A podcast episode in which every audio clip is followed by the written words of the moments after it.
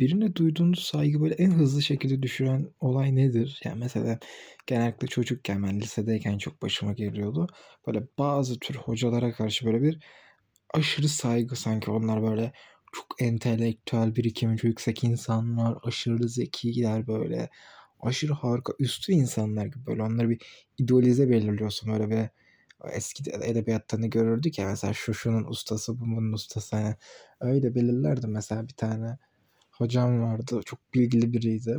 İşte böyle sürekli işte alegorik şeyler anlatırdı. Edebiyattan Yunan mitolojisinden falandan filandan anlatırdı. Böyle artık biz iyice hype'landık hype'landık o kişiye karşı. Böyle hani sanki o bizim ustamızmış gibi biliyoruz ama bir gün o kadar saçma bir şey söyledik yani. Benim bütün ona olan saygım direkt sıfıra indi. O da şuydu kişisel gelişim kitabı yazdığını söyledi.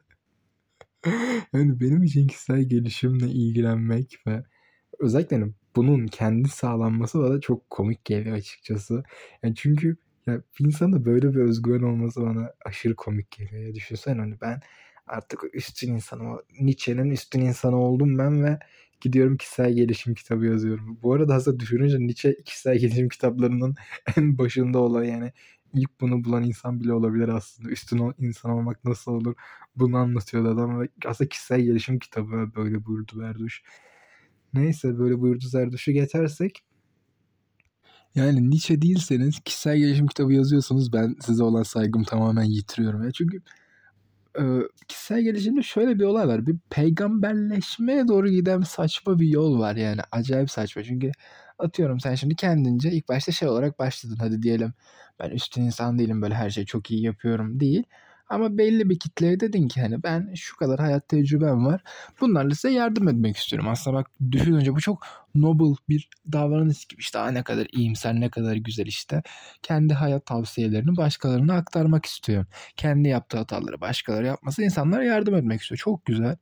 Ama sonra bir baktın bir video yükledin, iki video yükledin, bir kitap yazdın, iki kitap yazdın. Bir baktın 5 milyon takipçim var, 10 milyon takipçim var bir sürü insan her şeyi senden öğrenmeye başlamış.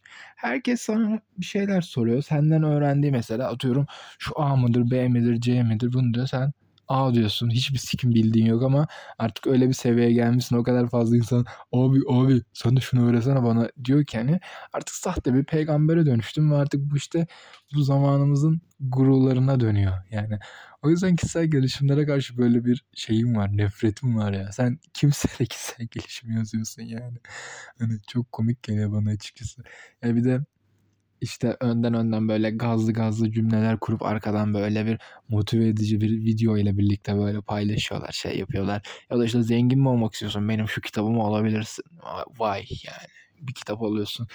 Yani tüketimi eleştirip tüketimle kendilerini yani zaten sen zenginsen neden kitap satıyorsun? Daha çok para kazanmaya çalışıyorsun. Demek ki sen buradan daha fazla para kazanacaksın. Yani 3-5 kuruş kitap parasına kaldıysa acayip saçma bir durum yani.